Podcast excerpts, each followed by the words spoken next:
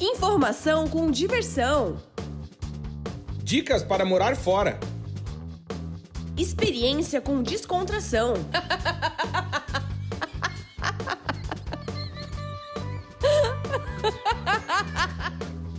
Partiu morar fora!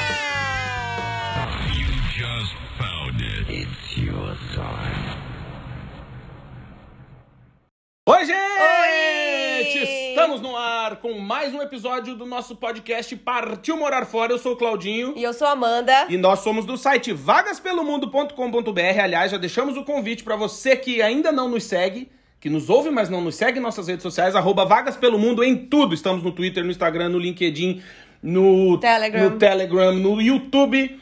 E Verdade, estamos com dois vídeos novos por semana. É verdade, estamos com quase 100 mil inscritos no YouTube, só faltam 98 mil. já foi mais longe, já estamos chegando lá. Mas, antes de tudo e de mais nada, hoje teremos um convidado especialíssimo, a Amandinha já vai apresentar, mas eu queria falar pra vocês um pouquinho do nosso site, porque batemos 10 milhões de acessos. Uhul! Aê! O site vai completar 5 anos no mês de junho. E nós batemos 10 milhões de acessos. Então, se você está ouvindo esse podcast e ainda não conhece o nosso site, por favor, acesse vagaspelomundo.com.br. Se você já conhece o nosso site, acessa de novo, clica lá no banner que a gente tem uma criança para criar. É assim, a gente tem uma média de 160 mil acessos por mês. E isso é muito bom pra gente, a gente fica muito feliz. E dizer pra vocês, olha só, você que tá pensando, ah, mas e por que, que ele tá dizendo isso? Porque você pode nos patrocinar. E se você nos patrocina, a gente faz mais episódios. Hoje, o Vagas pelo Mundo, através de suas redes sociais e aqui do podcast, que já bateu 22.500 ouvintes, nós falamos com mais de 130 mil pessoas. É verdade, muito legal. É. E então, dadas as feitas as apresentações do nosso site, a Amandinha vai apresentar o nosso convidado de honra. Vocês não vão acreditar, mas sim, temos um convidado muito especial, Amandinha, por favor. É verdade, é uma honra receber o Ari Peixoto, jornalista renomado, correspondente internacional da Rede Globo, que já morou em Buenos Aires, Jerusalém, fez coberturas épicas, né, no. Egito. Então, assim, ele tem muita história pra contar, já passou por muitos perrengues como jornalista e tem com certeza uma bagagem cultural enorme certeza. e muitas histórias pra contar pra gente, assim, sobre morar fora e sobre trabalhar no exterior como correspondente internacional. Tenho certeza que não é uma tarefa fácil, mesmo sendo de uma grande emissora, né? E eu queria saber tudo do Ari, os bastidores, o que ele tá fazendo hoje, quais, quais são as principais, as matérias que marcaram mais. Ari, seja muito bem-vindo ao nosso podcast e o espaço é seu. Oi, boa tarde, obrigado, obrigado Amanda, obrigado Cláudio pra, pela, pelo convite. É, gostei muito do renomado, hein? isso não tinha sido chamado ainda não. renomado, gostei. É isso, quer dizer, é, eu morei é, seis anos fora do Rio. É, eu costumo dizer, brincar que quando eu pergunto, você morou quatro anos no exterior? Não, morei seis, porque nos últimos dois anos, quando eu voltei já, eu morei em Brasília também. Brasília é um pouco fora do Brasil, né? É. Enfim, mas é só uma piada. É, eu fui correspondente em Buenos Aires, correspondente em Jerusalém. E quando eu voltei de Jerusalém, eu, eu, eu fui para Brasília porque eu sempre achei, isso é uma coisa, coisa de feeling, né? Que todo jornalista ah, tem que passar por Brasília para entender o que é o poder. A gente conversa sobre isso mais tarde, mas é, enfim, essa é mais ou menos a minha trajetória. Que Mas, legal. O que vocês querem saber? Não, assim, ó, na verdade, você que está ouvindo esse podcast, você não ligou o nome da pessoa, bota no Google Ari Peixoto, vocês vão falar assim, ah, não é possível, mano. É verdade. Os cara tão, o cara tá participando do podcast e assim, claro, eu e o Ari temos uma amizade de longa data, a gente né, cresceu juntos no Rio de Janeiro, mentira, a gente se conheceu pelo Instagram e eu fui cara de pau de convidar o Ari, aliás... Publicamente aqui no nosso podcast, eu quero te agradecer, Ari. Pô, cara, gente boa, meu, super acessível. Já na hora falou: não, bora marcar isso aí, vamos fazer e tal. Eu achei que era meio no depois que ele aceitou o convite, eu achei que era fake. Eu falei, não, não é o cara, mano. Ele não vai aceitar, não é ele. Aí agora a gente tá se olhando aqui no Skype e é ele mesmo. É o cara é muito legal. É, mano, e pô, tá de, né, que nem a Amanda falou, tá na, na- de frente, assim, com um jornalista com tanta bagagem e, pô, tanta experiência. Eu queria começar pelo começo, Ari.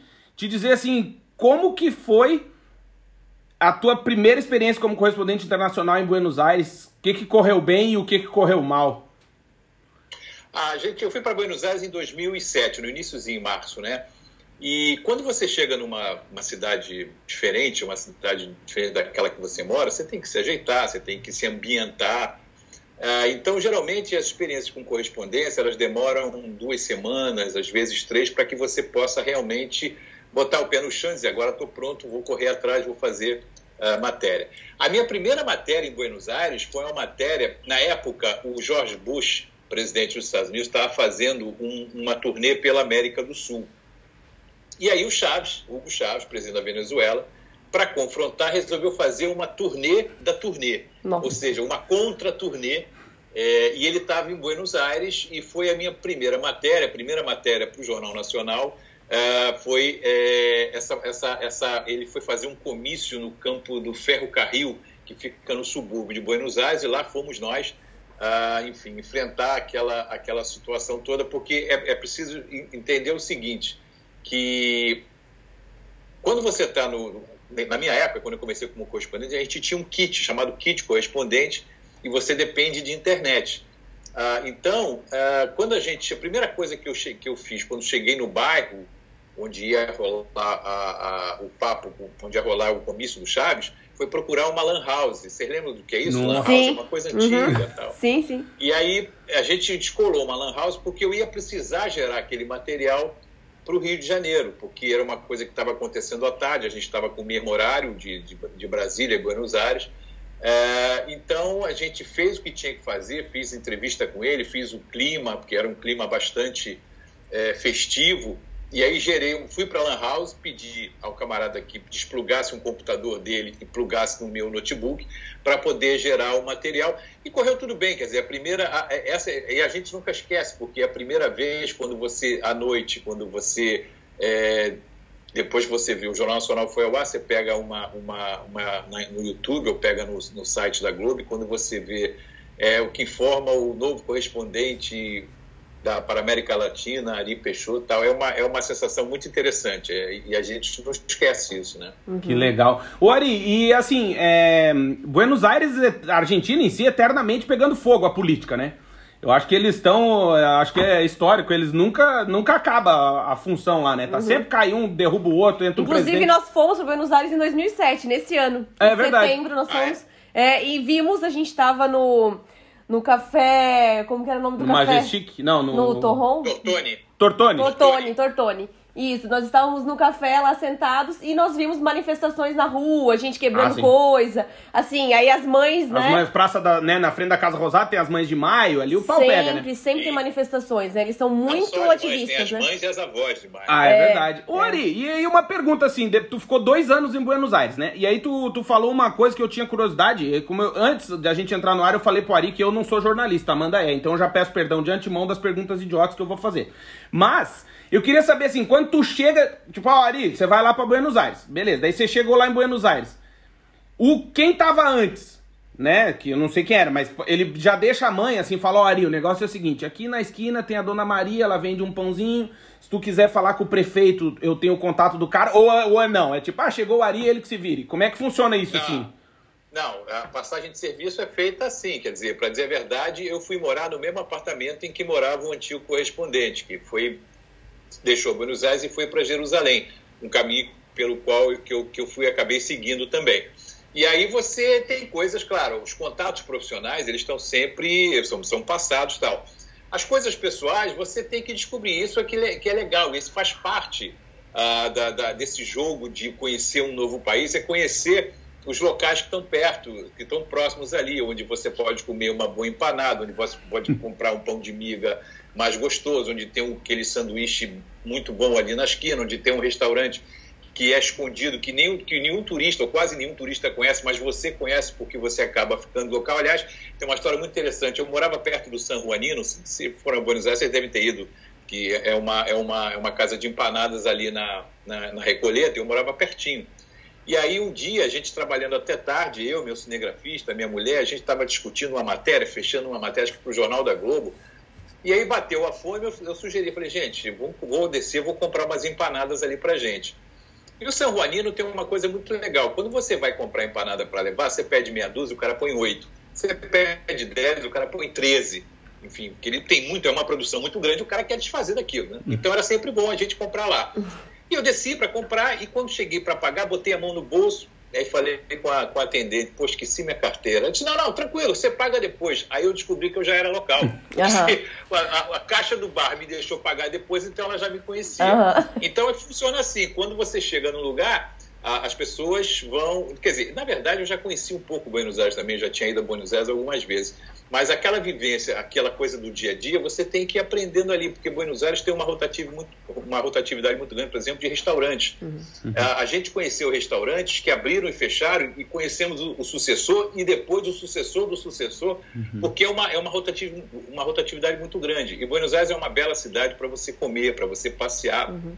É então, essas coisas todas você tem que ir conhecendo por você mesmo. Não adianta eu chegar, eu tô lá, vou embora, chega o meu sucessor e digo, olha, o restaurante tal é bom, o restaurante tal é bom. Eu posso até dizer isso para ele, mas as pessoas têm que se virar, têm que conhecer as coisas novas. Uhum. Ali perto de onde eu morava, tinha um restaurante que até outro dia, até eu botei isso no Instagram, a vontade de comer no, no Rodi. O Rodi é um restaurante que só os locais iam, né? poucos turistas conheciam o Rodi. E a gente ia lá com uma certa regularidade. O, dono do restaurante era o Pepe, a gente conversava tal. É, ele sabia que eu era brasileiro. O caixa do banco onde eu ia, o Banco Itaú lá da, da Recoleta, ele me conhecia, a gente conversava, eu chegava na fila, ele me cumprimentava, puxava um assunto e tal. Então essas coisas, essa intimidade com um bairro, com a cidade, com o país onde você vai morar, só depende de você. Ela pode ser mais, ela pode demorar mais para acontecer, ou se você for uma pessoa com a cabeça aberta, ela acontece rápido. É verdade. Nós sempre damos dicas, né, para quem vai morar fora, que aí todo final de semana ou um dia específico da semana, todo sábado, por exemplo, na mesma padaria e conversar com o dono, com o atendente, para você se tornar uma pessoa local, né? Que ele vai lembrar o teu nome e aí quando você vê uma cara conhecida, você vai se sentindo mais adaptado do país, né? Isso é claro, é muito legal. Com certeza. É. Ari, uma, é uma dúvida que nós temos, gostaríamos de saber, é se você tinha um escritório, né, da Rede Globo em Buenos Aires ou se você trabalhava a partir de casa e qual era a estrutura? Se havia produtor ou só você e o cinegrafista? E se você foi com toda a família também, como é que foi essa mudança para ti? É, não, não tem, não tem, não tinha, não tinha escritório não. Os únicos escritórios da Globo naquela época eram uh, Nova York, Londres, é, eu acho que Japão e é só. Os outros eram como era na minha casa. Inclusive, eu tô atualmente, a terça-feira eu completo um ano de home office uh, por causa da pandemia. E essa experiência em Buenos Aires e a de Jerusalém me ajudaram muito porque a China também tinha, minha mulher me lembrou aqui agora, a China também tinha. Ah, e essa experiência de home office em Jerusalém e em Buenos Aires me ajudou muito na, no, no, que eu estou vivendo agora, porque eu já passei por isso, então eu conheço, sei como é que pode fazer, como é que não pode não fazer. Uhum. Ah, eu fui, então eu, eu, era minha casa, era meu, era meu, meu escritório, minha redação, e éramos eu e minha mulher. Minha mulher também é jornalista, ela trabalhava uhum. na Globo News, foi, me acompanhou e ela virou minha produtora, quer dizer, ela me produzia. Uhum. É, enfim, no início, evidentemente, que não deu certo, mas depois acabou dando certo, porque porque a gente nunca tinha trabalhado juntos. E aí foi, enfim, eram algumas brigas constantes até que a gente se afinou, se acertou. E meu cinegrafista morava em Buenos Aires. Na verdade, eu tinha mais de um cinegrafista, eu trabalhava com dois. Depois eu acabei uh, ficando afinando, porque um era mais, uh, mais fixo comigo. Mas quando eu precisava de alguma coisa, eu ligava para ele e dizia assim: camarada, eu preciso fazer aqui uma matéria para o Jornal Nacional, para o Jornal Hoje, para o Jornal da Globo. Uhum. E aí a gente se encontra em tal lugar, vamos lá. E eu, o equipamento ficava comigo, porque o equipamento é da Globo. Então ah, eu levava o equipamento, legal. pegava Entendi. um táxi, levava o equipamento, ia lá para o centro da cidade, eu ia para, enfim, para onde tivesse que, que ser, para onde fosse a matéria, para onde fosse a entrevista. Uhum. E é isso. E a gente marcava, eu ligava e marcava. Eu mesmo fazia a produção, minha mulher fazia a produção às vezes e a gente ia fazer. Basicamente é isso que acontecia. Em Jerusalém foi o mesmo esquema. Uhum. Uhum. Jerusalém tinha uma diferença. Eu morava em Jerusalém. Meu cinegrafista morava em Tel Aviv, a 70 quilômetros de distância. Uhum. Né? Jerusalém é morro, é como se fosse Rio, Teresópolis, por aí mais ou menos. E aí, às vezes, quando eu precisava só fazer uma, uma cabeça, é, eu, eu, eu não, não chamava ele eu fazia. Sentava com eu e minha mulher, a gente se armava ali, uhum. fazia o esquema e eu mesmo gravava, porque eu vou chamar o cara só para fazer um, uma, uma, cabeça. Uhum. uhum. Chamava ele quando a gente ia fazer matéria. Uhum. Então é isso. Então eu fui com a minha família toda, eu e minha mulher, uhum. e a gente ia em casa, trabalhava em casa. Que legal. E ficava, e ficava antenado nas coisas, né? Eu lia jornal, eu assinava, eu assinava. Não, a gente não assinava, não, assinava em Jerusalém. Na, na, em Buenos Aires não assinava, não. Mas você tinha que ler. Lia o La Nación, lia, enfim, os jornais mais importantes uhum. argentinos, a gente lia para poder ficar por dia, por dentro do que estava acontecendo e eventualmente oferecer, olha, tem um negócio que está acontecendo aqui, interessa? Ah, interessa, então eu vou e faço. Uhum. E as suas matérias eram só para o Jornal Nacional ou você podia fazer matérias para outros, outros jornais da Globo? Não, basicamente os jornais chamados jornais de rede, o Nacional, o Jornal Hoje, o Jornal da Globo, uhum. fantástico. Uhum. É, a gente fez uma entrevista com o Andrada também, que foi para o Globo Esporte, se não me falha a memória. O Andrada, aquele goleiro do Vasco, que levou o gol mil de Pelé e tal. Uhum. A gente foi a Rosário para fazer uma entrevista com ele. É, mas basicamente são jornais de rede. Logo no início de, logo no início da correspondência, a gente foi para a Colômbia porque o governador do Rio foi lá é, estudar como é que era o, o BRT. Aí a gente foi, eu fiz matéria para o RJ2, que é o jornal local uhum. da noite aqui no Rio. Mas basicamente você faz matéria para os jornais de rede o tempo uhum. todo. O Ari, aí então tu foi para Buenos Aires, ficou dois anos e aí depois rolou o convite, né? Ou não sei, aí isso também é outra pergunta curiosa que eu tenho. Não sei se é convite ou castigo, eu queria perguntar para ti, não sei como é que funciona isso. É... Tem a boca boa, tem os locais desejados dos jornalistas ou não? É isso que eu queria te perguntar, se de agora de bastidor, assim, rola assim, ó, putz, meu, eu queria ir pra Nova York, né? cara, então você vai para Jerusalém, sabe? Caralho, mas eu queria ir pra Nova York, velho. ou não, ou existe assim, não, ser correspondente é massa em qualquer lugar, ou existe, por exemplo, ah, queria ficar em Londres, que tem escritório, não sei. Queria ouvir de ti, assim. Daí, depois de Buenos Aires, tu já emendou para Jerusalém, é isso? É isso. Eu, no finalzinho de 2000, no iníciozinho de 2009, a direção de Olhando me ligou e me fez o convite para ir para Jerusalém. Eu acho que, claro, deve ser ótimo trabalhar em Londres ou Nova York com toda a infraestrutura, mas é muito bom também você trabalhar dentro de casa com apenas um notebook, com uma câmera, com um cinegrafista é, contratado, um cinegrafista frila, porque isso, isso é que te dá cancha. Né? Você acaba tendo, aprendendo a se virar, você tem que fazer os contatos. É, eu em Jerusalém, por exemplo, eu não falo hebraico, nem falo hebraico nem falo árabe, mas eu aprendi os números, pelo menos os números, porque toda vez que eu ligava para uma fonte, Uh, a mensagem sempre indicava, sempre encaminhava para o telefone. E esse telefone era lido, era falado em hebraico, então eu anotava, Nossa. então eu sabia isso. Uhum. A única coisa que eu aprendi em hebraico foram os números, claro uhum. que eu já uhum. esqueci tudo.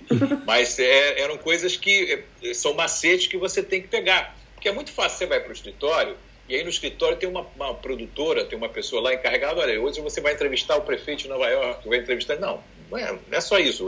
O legal é você também tomar a frente disso uhum. e fazer e correr atrás. É, então, é, é, é, eu acho que eu gostei muito da experiência de ter trabalhado sozinho, é, com, com, com, apenas na minha casa, com uma, uma estação de trabalho, com um notebook. É, e, é claro, depois de algum tempo você começa a ficar com uma certa saudade de redação, mas é, eu não, não trocaria essa experiência, eu faria de novo se fosse. É, eu acho que quem não é jornalista não sabe, né? Mas assim, a, a experiência de trabalhar numa redação é incrível, né? Porque, assim, é. as pessoas são muito animadas, muito engajadas, todo mundo quer que vire notícia, todo mundo... É um time mesmo. É um né? time, é uma equipe, é. né? Eu trabalhei também na, né, na, em Santa Catarina, né, em televisão, e, e, realmente é uma experiência incrível. Assim, nós não somos bem remunerados, né, como jornalistas da nossa classe no Brasil, mas é um ambiente de trabalho muito gostoso, né? Então, realmente faz a diferença trabalhar em redação. O Ari, eu queria saber também de ti, qual foi a maior personalidade que você já entrevistou? Chegou a entrevistar algum presidente da Argentina? Ou o Papa? Alguém importante? Na não, época não, o Papa acho que morava lá, não? Será que não? É, nem era Papa. É. Não era Papa ainda. Papa... Né, o Papa eu fiz a visita dele a, a, a Israel e, a, e, aos territórios, e a Cisjordânia. Mas não tive chance de entrevistá-lo. Uhum. Uh, mas na Argentina a gente fez, eu fiz uh, a Cristina Kirchner quando estava na campanha, no finalzinho de campanha. Em Jerusalém eu entrevistei tanto o presidente, uh, o Ariel, Shalom, uh, Ariel Shalom não, é, meu Deus, como era o nome do presidente, amor? É, o primeiro-ministro Benjamin Netanyahu, a gente foi para uma conferência de paz em Sharm el Sheikh, a gente foi no, no avião do primeiro-ministro. E aí, é, durante a viagem, ele saiu lá da frente e veio conversar com jornalistas. A gente bateu um papo ali, fez uma entrevista rápida. E com o presidente de Israel, que ele, ele iria visitar o Brasil. Depois que o, o presidente brasileiro, o presidente Luiz Inácio Lula da Silva, esteve em Israel, é, ele veio fazer, pagar essa visita e veio ao Brasil. Então, era uma coisa, enfim, não, minto, ao contrário, era, era, era, era pré-visita do presidente brasileiro a Israel. Então, como é, é mais ou menos praxe, a gente entrevista o presidente para saber o que, que ele acha, o que, que ele pode, como é que vai ser aquela visita, o que, que vai sair daquela visita. Uhum. Tá? Então, eu não, não vou, vou, lembrar, não é Ariel Shalom, Ariel Shalom era o general. É, então a gente foi, entrevistou o presidente, teve que marcar, tem, você tem todo um, um, ritual, ainda mais em Israel, é um ritual complicado, porque, enfim, a segurança, é, você imagina, eu, eu, aqui sentado, o presidente ali, meu cinegrafista aqui, e o, e o, e o, o segurança aqui em pé ah, do lado Maria. dele, enfim, olhando fixamente para a gente, é um negócio, como é o nome? Shimon Peres, Shimon Peres era o presidente, então a gente fez essa entrevista. Tem a é, questão da de revista também, Ari? Vocês eram revistados antes também? De entrar Sempre. na sala? Sempre. É, isso é outra pergunta que eu queria fazer pra ti, Ari. Como é que foi? Tu, tudo bem. Tu saiu do Rio, foi para Buenos Aires, que é uma panelinha de pressão, né? Que tá, sempre também tá quase pegando fogo em tudo. E aí tu vai para Jerusalém, né? Lá vai pro, pro Oriente Médio, que é tipo minha visão, eu ainda não tive a oportunidade de conhecer, apesar de ter minha origem no Líbano, né? Meus bisavós paternos eram libaneses, mas eu, é isso que eu queria te perguntar assim, dá medo? Tipo, no dia a dia, assim, de, puto, vai, sei lá, mas que tem uns atentados meio, meio sempre, assim, né, na época. Não sei, assim, tu, como é que tu se sentia para trabalhar, assim? Dava um, um Não, medinho? É, é, é, claro que é tenso, porque você sabe que a situação pode mudar num piscar de, de olhos, num estalar de dedos. Mas em termos de segurança urbana, eu conheço poucos países iguais a Israel. Quer dizer, em termos de segurança urbana, que você pode andar na rua, que você pode deixar o seu carro com um notebook dentro, enfim, não, você não tem problema. É claro que a situação é tensa, porque aquilo ali é um barril de pobre, a qualquer momento pode, pode acontecer alguma coisa. Minha mulher andava de ônibus para cima e para baixo, sem o menor problema, enfim, a gente não. não... Porque também é o seguinte, é, você. Quando a gente está aqui e a gente lê sobre o que acontece lá, você fica. Você recebe aquela, aquela informação que é uma informação muito é, específica, né? Uhum. Aquela, aquele recorte. Aconteceu um atentado. Mas quando você começa a morar lá, no dia a dia, você sabe como é que são as, você aprende a ver as coisas de uma maneira diferente, uhum. entendeu? Então é, é não dá para ter medo, não dá para ficar tenso. Tenso é, é, subir morro no Rio também, como a uhum. gente subia. É, é, é, é, tá no meio de um tiroteio entre bandidos e, e policiais. Isso é tenso também. Uhum. E eu fiz isso minha vida inteira até o final dos anos 90, participei disso. Uhum. E então, quer dizer, quando você, quando a gente foi para Israel, a gente foi, você chega lá, claro, com uma ideia meio que pré-concebida, e aos poucos você vai mudando a sua cabeça. Não, não é bem assim. Assim como uhum. também as pessoas dizem que o Rio é uma cidade mega violenta, peraí, não é bem assim. Uhum. Há lugares em que você pode ir, há lugares que você não pode ir, como em qualquer cidade do mundo. Você não vai no subúrbio de Washington, senão você vai ser assaltado. Você não vai no subúrbio de, das grandes cidades francesas, das grandes cidades alemãs, você vai ter problema também. A mesma coisa acontece no Rio. O Rio não uhum. difere em nada das grandes metrópoles do mundo nesse aspecto da violência, né? Uhum. Ô Ari, quantos países tu já conhece? Ih, rapaz, não sei. a Europa acho que eu conheço quase toda, com, inclusive a Europa Oriental. Ah, ah, então, eu não conheço Croácia.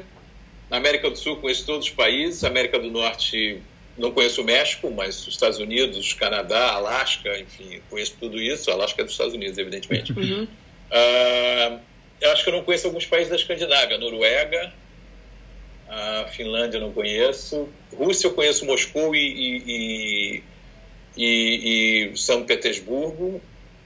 Tive lá para uma de férias, na outra trabalhando. Na Ásia, Tailândia, Vietnã, Singapura, China, Japão, Coreia do Sul. Uh, eu não conheço a Austrália, a Oceania. A gente, na verdade, a gente ia de férias para Nova Zelândia em 2020. Okay. Aí veio a pandemia. Uhum. É. Eu vi, uma, eu vi uma foto tua, Ari, é, no Instagram. Você e a sua esposa no Arizona, né? E tinha um motorhome atrás. Vocês fizeram esse trajeto de motorhome? Como é que foi? Foi. Foi nossa primeira viagem de motorhome, foi saindo de Vegas, a gente foi para Vegas, de Vegas a gente saiu, foi fazer os parques ali do sudoeste americano. É, Zion, Arches, fomos até... É, é, hã? A gente foi, não, passou do Wyoming e foi até Yellowstone, né?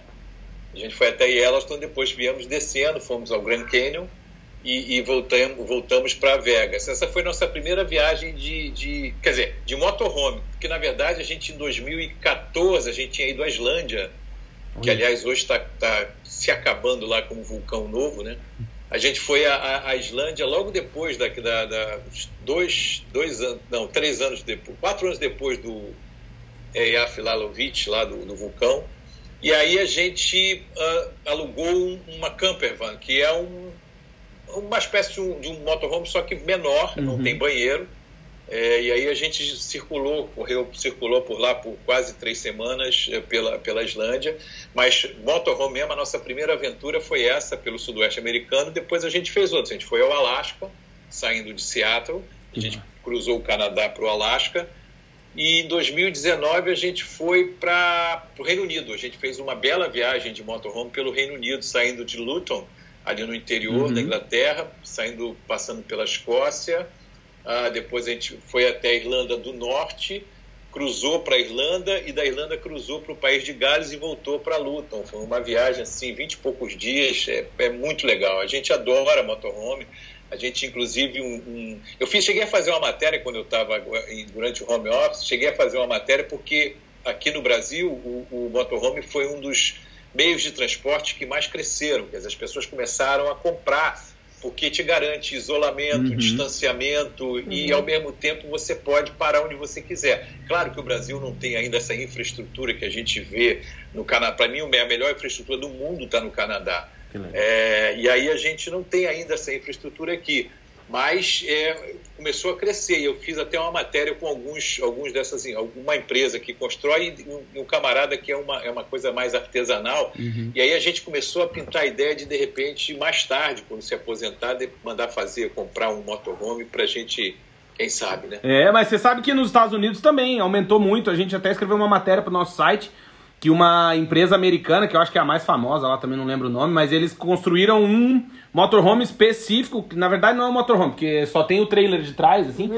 específico para home office, é. com um escritório e tal, já preparado. tomadas, né, com uma mesa. Um roteador bem... mais potente, não bem sei o quê. E os caras estavam começando a... estavam aceitando os pedidos e já tipo, tinham parado de pegar pedido, porque nos Estados Unidos também aumentou muito uhum.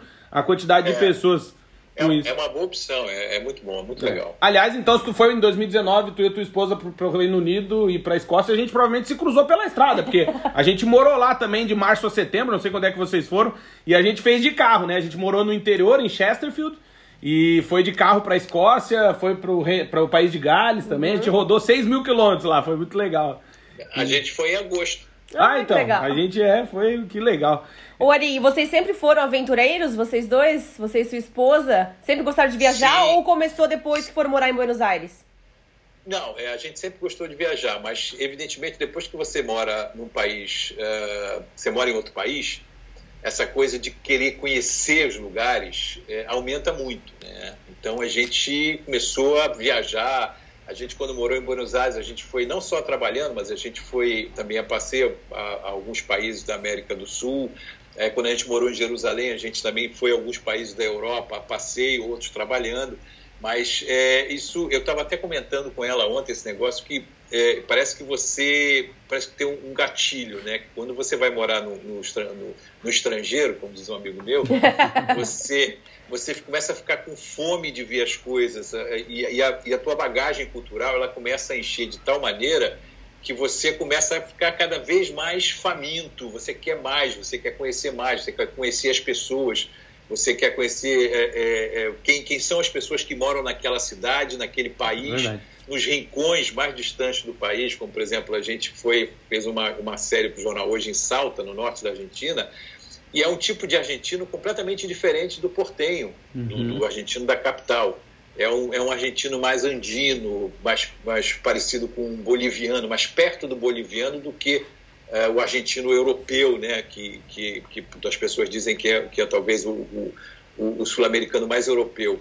É, então, é, é, essa coisa, isso despertou muito na gente. A gente começou a fazer isso, começou a rodar, começou a rodar. Quando a gente veio morar em Brasília, a gente também aproveitava fim de semana de folga e ia. Brasília é legal porque Brasília está no centro geográfico do país, né? Uhum. Então você tem voo para tudo quanto é lugar. Às vezes o voo é de madrugada, mas não importa. Você vai e daqui a duas horas você está, enfim, em Belém, daqui a três horas você está em Manaus, enfim é legal. E aí a gente também fazia muito isso. Um fim de semana de folga, o que, que a gente vai fazer? Vamos para tal lugar e a gente ia. Então, essa, essa, essa vontade de conhecer, isso é, é isso é um gatilho que certamente foi uh, detonado uh, por, pela, pela, por morar fora. Não que antes a gente não viajasse, a gente viajava.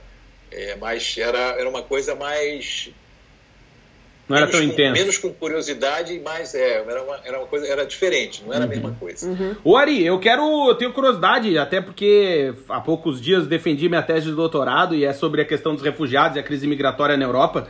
E eu tenho uma curiosidade, né, porque assim, tu, tu participou da história do Egito, né? Tu era correspondente internacional da Rede Globo, estava em Jerusalém e foi pro Cairo lá quando a, tava, meu, tudo acontecendo, traduziram tudo acontecendo. O Osni Mubarak, que era o ditador do Egito há 30 anos, foi derrubado e tu tava lá durante esse processo. É, como que foi, assim, como o que que tu guarda contigo de memória, de lembranças e de acontecimentos desse momento que é histórico, e falo da crise migratória porque é a Primavera Árabe, né? É, esse é o evento dele, né? A queda do Osni Mubarak é um dos, dos eventos da Primavera Árabe e que resultou alguns anos depois na crise migratória na Europa, né? Então, assim, como é que foi tu tá lá assistindo isso, assim? Me conta um pouquinho aí. Cara, é, é, é você ver a história passar diante dos teus olhos, né? A gente chegou no, no, no, no Cairo três dias depois do início das manifestações. É, as manifestações começaram no 25 de janeiro, tanto que o movimento se, passou a se chamar 25 de janeiro. A gente chegou lá dia 28 e a primeira coisa que eu me lembro quando eu desembarquei, eu e meu cinegrafista, a gente desembarcou no aeroporto do Cairo, era um silêncio é, muito grande, porque o Egito estava fora do mapa mundi digital, virtual. Uhum. Ah, o governo, para tentar reprimir ou para tentar impedir as uh, manifestações, porque aquilo foi um processo muito interessante, foi, porque não, foi, não houve um grande chamamento pelas redes sociais, ao contrário, eram pessoas que iam se falando pelo Facebook, pelo Skype e por, pelas redes sociais locais, eh, iam se falando assim, um em um, dois em dois tal, e para não, dar muita, não dar muita chance de, da, da repressão.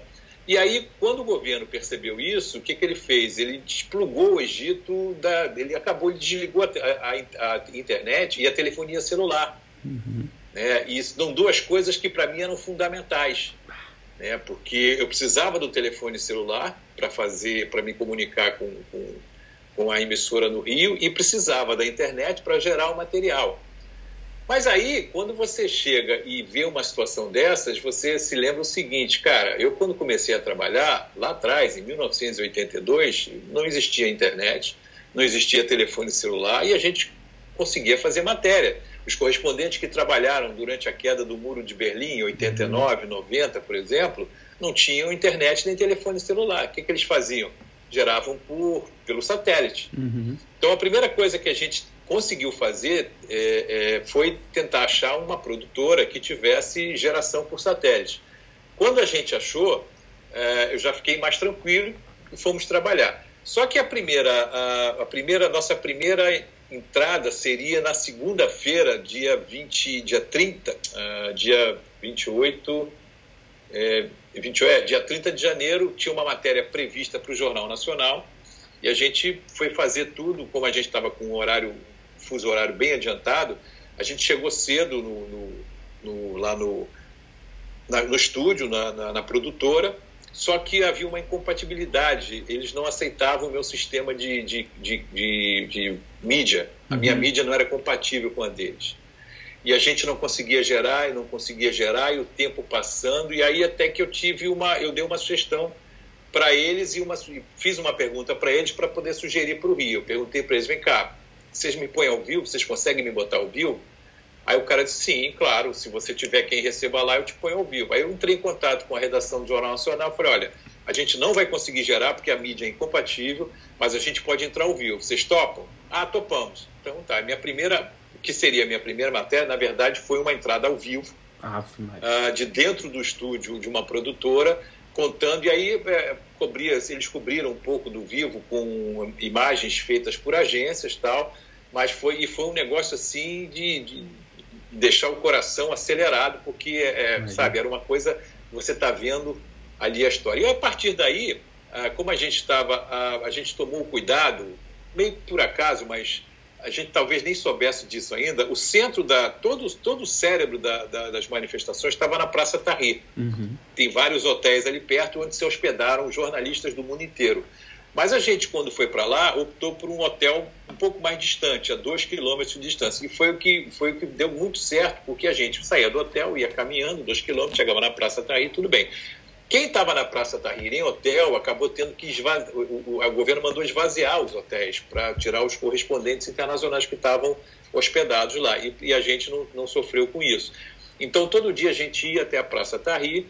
É, a gente tinha uma, uma, um plano de, numa determinada quarta-feira, dormir na Praça Tahrir com, quando, com os, os, os é, manifestantes, porque cada dia que passava aquilo enchia mais, enchia mais, enchia mais. A gente teve uma manifestação lá que a previsão é de um milhão de pessoas. Hum. Eu não sei se chegou a dar tudo isso, porque não sei nem se a Praça Tahrir comportava um milhão de pessoas, mas tinha milhares, centenas de milhares, com certeza tinha. E nessa quarta-feira a gente tinha previsto de ir para a Praça Tahrir, passar o dia lá, voltar para o hotel, gerar o material e depois voltar para a noite para mostrar como é que era a noite lá. Só que nesse dia à tarde houve uma, uma tentativa de invasão da praça por manifestantes pró-Mubarak. Uhum. E aí, rapaz, foi uma pancadaria, tiro, porrada e bomba para tudo que é lugar, um negócio assim pavoroso, uma guerra de pedras como eu nunca tinha visto. Pedra voando de um lado para o outro, gente passando ferida. É, foi, inclusive, foi é, a gente não conseguia. Eu andava sempre com a, minha, com a câmera dentro da minha mochila, para não dar bandeira, enfim, uhum. porque você não sabe você está num país estranho, você está no lado do, dos amigos, vamos dizer assim, né? Uhum. Você está ali perto dos manifestantes, os caras te reconhecem como quem está gravando, ainda mais que a gente era do Brasil, minha câmera era cheia de bandeira do Brasil. Eles sabem que a gente não está ali para, fazer nada ou falar nada que não seja, que seja contrário a eles, até porque nada podia ser falado contrário. Os caras querendo se livrar de um governo depois de 30 anos, e, enfim. E aí, eu, mas eu andava sempre com ela dentro da mochila. Nesse dia, durante a pancadaria, a gente tentou tirar para gravar e não conseguiu. A situação estava tão tensa que quando o meu cinegrafista tirou a câmera e tentou levantar, os caras vieram para cima, não vai filmar, não filma. Aí a gente guardou e fez uma coisa que até então que era novidade absoluta, que eu fiz pelo menos duas participações com celular, gravei com celular, porque era o que podia, era o que dava para fazer. Todo mundo tinha celular ali, então a gente passou como se fosse mais dois espectadores gravando a confusão, uhum. gravando as pancadarias, gravando gente ferida, coisa e tal. É, então, e aí mandei isso, entrou no Jornal Nacional. Foi a primeira vez, acho que a primeira vez na história do Jornal Nacional, que a gente tinha uma participação de um repórter com o celular. Mas é que, na verdade, eu até digo numa delas, é, eu estou falando aqui no celular e é o que dá para fazer. O clima ficou muito tenso. E aí, quando a gente voltou para o hotel, no, fim da, no início da noite, depois daquela pancadaria toda, foi gerar o material, a internet já tinha voltado nesse dia, depois de. tinha voltado um dia antes, na terça-feira. A gente gerou tudo que tinha para gerar, gerou as imagens de celular, gerou tudo, enfim. Quando a gente é, pensou em voltar, a gente começou a ouvir tiros, porque a, a dois quilômetros à noite estava para ouvir. Então, teve no dia seguinte, a gente soube que teve um tiroteio ali no meio da Praça Tahrir, perto da Praça Tahrir, e aí, enfim, a gente abortou, evidentemente, a ideia de passar a noite lá e continuamos cobrindo. É, e aí depois ficamos só fazendo as manifestações, todo dia tinha manifestação, todo dia a gente tinha, tinha mulheres presentes, porque era uma coisa para, para, para um país 99% é, muçulmano, as mulheres estavam participando. Uhum. Isso era uma coisa que era novidade. A gente estava sempre mostrando crianças, mulheres. A Praça Tahrir virou mais do que um centro é, revolucionário, ela virou também um ponto de visita, um ponto turístico, porque as pessoas que não, nunca tinham ido lá durante as manifestações, no fim de semana iam para ver como é que era. Os caras montaram hospitais de campanha Nossa. na Praça Taí para tratar dos feridos. Médicos voluntários se apresentavam para cuidar dos feridos. Então, era, era um esquema que foi surgindo, não foi nada, nada elaborado, nada uhum. programado. As coisas foram surgindo, foram crescendo. E é isso, quer dizer, então, e aí quando o Mubarak cai, aí a praça explode Nossa. em alegria, o país todo explode em alegria, é, porque, enfim, era a concretização de um, de um, de um sonho, de uma, de uma, uh, de uma nação, uhum. né, de, da, do povo de uma nação que era oprimida tanto tempo, e eles conseguiram fazer com que o Hosni, o Mubarak o Hosni Mubarak é, pedisse, é, renunciasse. Uhum. E aí é uma explosão, foi uma coisa, enfim. É, é e ali eu, eu acho tinha, que. Eu tinha... Acho que foi o efeito escadinha, né? Um dominó, assim, porque daí foi Egito, foi Líbia, foi. Meu, e começou, né? Caiu um governo. Na verdade, veio do oeste para cá. Começou na Tunísia, a Tunísia ah, é. realmente caiu. A Líbia, depois teve uma coisa mais ou menos, mas que não se resolveu. Depois Egito e alguns outros países, até a Arábia, a Jordânia, uhum. mas esses países mais é, é, reinos, aí a coisa é um pouco diferente. Né? Uhum. O reino você não pode ser muito, você não pode se oriçar muito não, porque os caras vêm e cortam pois é. mesmo. E eu tinha um fixer lá, tinha um motorista lá que eu conhecia de outras viagens que eu tinha feito ao Egito, Mohamed, que ele, é, e ele era o cara que levava a gente para os lugares, porque o que, que acontece?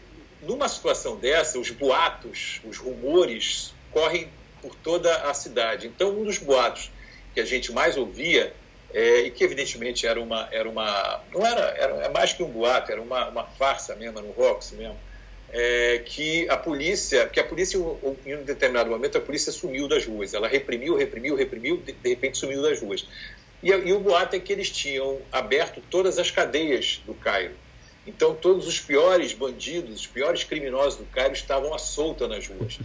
Então, as, a, os moradores dos bairros começaram a criar pequenas milícias, pequenos grupos de patrulhamento nesses uhum. bairros.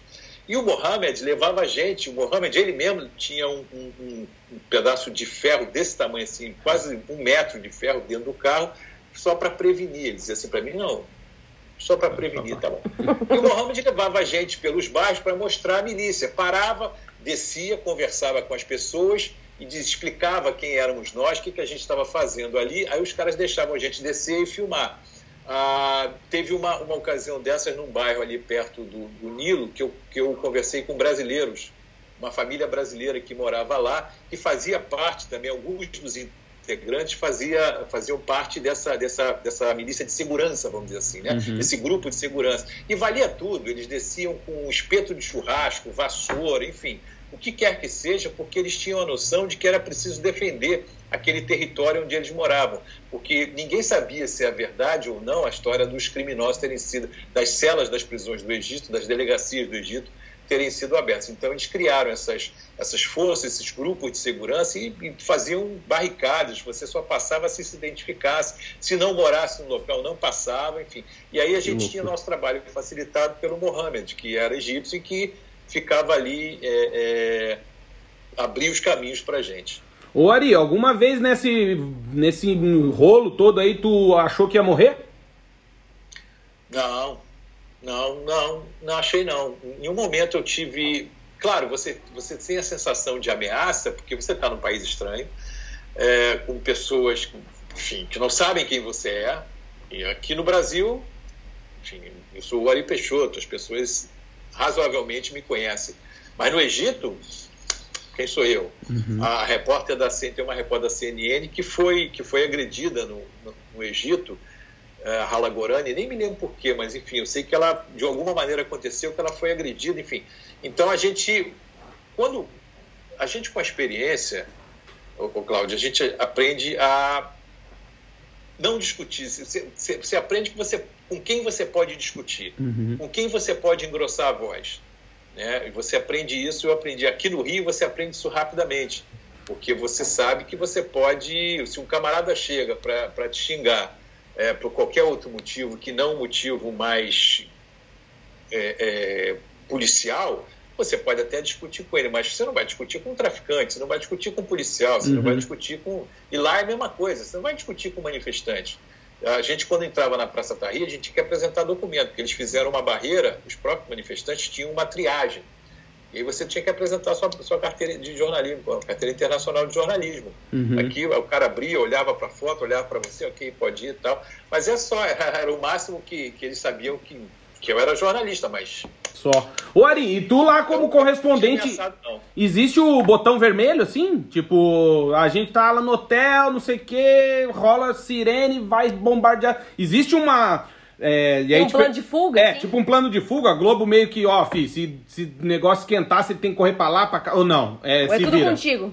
Não, claro que a direção te diz, olha, o mínimo que você se sentir ameaçado, sai fora, vai embora, se esconde. Claro, a direção sempre te orienta nisso. E, na verdade, como eu te falei agora há pouco, a experiência te alerta para uhum. isso. Né? Se você está num hotel, que a situação, você vê que a situação está chegando perto de você e, e, e, não dá sinais de que vai terminar em boa coisa, você tem que sair uhum. fora, você tem que se esconder, tem que, tem que, tem que tirar o time. Isso é, uhum. é a direção te, te alerta, claro. Uhum. É, é, você tá lá, você não é, não é só o nome da emissora, você tá, é, você é responsabilidade da emissora. Uhum. Claro. Então eles te alertam, olha, cuidado, vai com calma, sem heroísmo, isso é fundamental, não só lá, em qualquer outro lugar, sem uhum. heroísmo, tranquilo, vai, faz o seu trabalho e se sentia ameaçado, liga para mim e sai do país, sai uhum. da cidade, sai do país, enfim. Uhum. Então. O Ari, tirando a história do Egito, né, que foi um grande marco na tua carreira, é, qual foi a outra história que te marcou, assim, que você gostou de contar, seja positiva ou, ou negativa, né, uma história é, que te marcou, assim, qual foi a matéria mais emocionante da tua vida? Ah, eu acho que vai ser a próxima que eu vou fazer, porque você está me pedindo para escolher entre os filhos, né? É. Não dá para escolher entre filho, qual é o melhor filho, o mais, o mais engraçado, o mais bonito. Cara, a matéria é, é uma coisa. Elas se sucedem, né? Quer dizer, em, eu já fiz uma matéria sobre uma clínica de, de, de velhinhos aqui no Rio, que morreram 100 velhinhos por, de diarreia por causa da água a gente conseguiu entrar, fomos a única emissora que conseguiu entrar, mostrar lá dentro. Isso é uma coisa marcante, porque no dia seguinte o ministro veio e fechou a clínica. Mas teve outras, há, há milhares de outras matérias que você faz e que, enfim, ficam na memória, mas durante até, até, até a próxima grande matéria. Porque quando você. É, sabe aquela história quando você faz o que gosta, você não vai trabalhar nenhum dia? Sim. É mais ou menos por aí, entendeu? Quer dizer, é, eu gosto de tudo que eu faço. Eu nunca. Uhum eu nunca recusei fazer matéria por mais uh, simples que fosse. Então, por exemplo, tem matérias que são sazonais, Carnaval, é, Réveillon, você tem que fazer todo ano. Né? Uhum. Então, já que tem que fazer, então você tem que fazer sempre uh, desse, esse ano melhor do que no ano passado e ano que vem melhor que esse ano. Então, você vai fazer uma falta d'água no subúrbio. Ah, falta d'água no subúrbio é chato? É chato, mas você chega lá e tenta descobrir um lance, um olhar novo, uhum. um, um flanco novo para você é, é, é criar uma coisa nova. Então, é, eu acho que ah, essa coisa de você gostar de fazer o que faz, como eu gosto, como, enfim, jornalismo para mim é a minha vida, sempre foi. É, então, além disso, você isso te inspira a ter criatividade, a olhar diferente. É mais ou menos como você chegar num país estrangeiro e ter um olhar, você tem um olhar diferente para o uhum. país, claro. Uhum. Você está num país, sabe? Então, às vezes, você chega e, e, e descobre coisas que os moradores não conhecem, não conheciam, não sabiam. Verdade. Uhum. É, não, e, o Ari... não, até aconteceu com a gente da, das fotos, né? Eu lembro que quando a gente veio morar aqui em Portugal, em 2014, a gente andava pela cidade, aqui a gente mora em Braga, que é no norte, e quando ia pro Porto, enfim, a gente ia caminhando e batendo foto, assim, encantado com as, com as, as construções, a arquitetura, enfim, as vistas, né?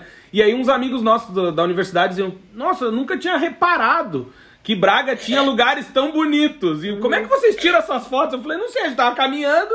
E eu acho que é muito disso que tu falou. Eu acho né? que a gente conhece melhor Portugal do que muitos portugueses, amigos nossos da universidade, porque né, quer explorar, quer conhecer, quer viajar, quer conversar com pessoas, né? É verdade. Ô Ari, eu queria saber das tuas histórias, das tuas andanças, não só a trabalho, mas viajando a turismo também. Qual foi a melhor cidade, o melhor lugar que você conheceu, a melhor comida, a melhor experiência que você teve?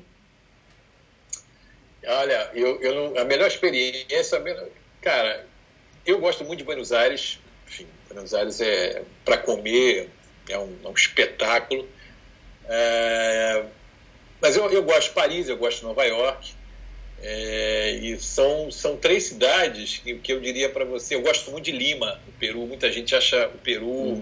Lima tem uma, uma culinária fantástica e é um lugar assim legal. Não chove em Lima, então, enfim, é tranquilo. E. Hã? Não entendi. Ah, bom, é. Eu estou falando de comida, minha mulher está dizendo assim: fala logo que você é taurino, que você gosta de comer. Você vai respondendo uma pergunta que eles fizeram. A cidade que eu mais gosto de comer. Ô, Ari, se tu é... tivesse que escolher só uma, assim, você falar, ó, não dá mais pra morar aí no Rio, você vai ter que morar em uma cidade até morrer. Qual seria? Ah, eu acho que acho que Buenos Aires seria uma cidade. Eu, eu fico dividido entre essas três que eu te falei, porque eu gosto muito de Paris, eu gosto muito de Nova York. E Buenos Aires, enfim, são da, daqui da América. Se, se, vamos, vamos, separar um pouco. Vamos falar assim: tem que morar numa cidade da América do Sul. Aí eu vou para Buenos Aires. Uhum. Agora, em qualquer outro lugar do mundo, eu acho que eu iria para Nova York. Eu gosto muito. Se bem que eu gosto muito de Seattle também, mas eu acho que para viver é Nova York. E qual lugar que tu não volta nem por decreto? Ui, lugar que eu não volto nem por decreto? Rapaz, essa você me pegou. Não tem. Eu gosto, eu gosto tanto dos lugares que eu visitei, mas. Hum, não sei. Eu, eu, talvez não voltaria a Budapeste, não porque eu não gosto de Budapeste. Budapeste é uma gracinha. O problema é a língua, né? Uhum. Você lembra aquele livro do, do Chico Buarque, né? Uhum. A língua que até o diabo estranha. Né? é verdade. O, o dia que uma amiga nossa foi para lá e tirou uma foto do extintor de incêndio, eu fiquei, é, realmente a língua é complicada. Não, a língua é complicada. Mas Budapeste é. é uma gracinha. Budapeste é bonitinha, as pontes sobre o, as pontes que ligam Buda e Peste sobre uhum. o Rio.